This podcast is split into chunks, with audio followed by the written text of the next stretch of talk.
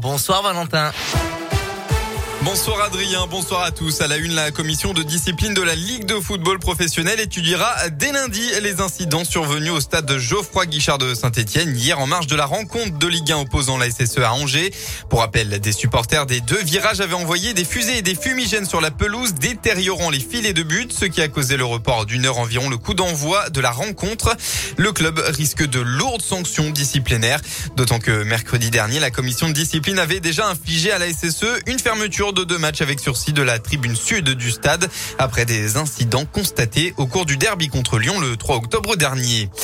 17 ans après la mort de Christiane Comont, enlevée à Chassieux dans le Rhône et dont le corps a été retrouvé à Niévros dans l'un quatre mois plus tard, ses proches ont organisé une marche blanche ce matin. Une cinquantaine de personnes étaient présentes pour cet hommage. La famille tente de récolter assez de fonds pour faire appel à un détective privé qui pourrait permettre de relancer l'affaire qui n'a jamais été élucidée. Dans la région, encore plusieurs manifestations anti-pass sanitaire hein, pour le 15e samedi de contestation. Dans l'un, à Bourg-en-Bresse, ils étaient seulement 200 personnes à se rassembler.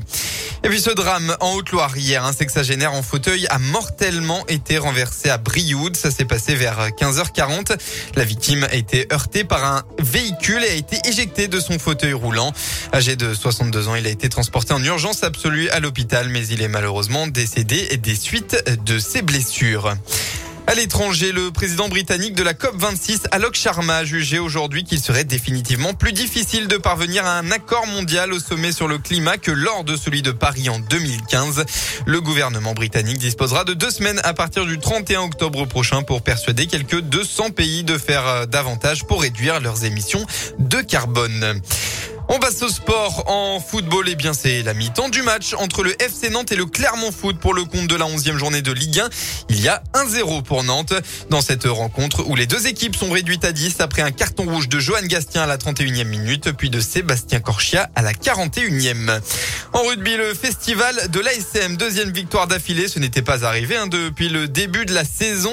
Eh bien, les Clermontois euh, ont battu à domicile la section paloise, une victoire bonifiée.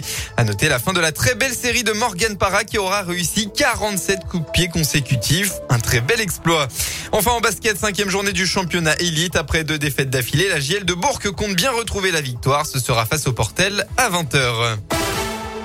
La météo dans la région après un samedi ensoleillé, c'est simple, rebelote. Demain, le ciel sera présent, le ciel bleu sera présent tout au long de la journée en Auvergne-Rhône-Alpes.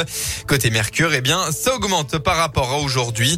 Vous aurez au maximum de la journée entre 16 et 18 degrés. Bon début de soirée à tous à l'écoute de Radioscoop.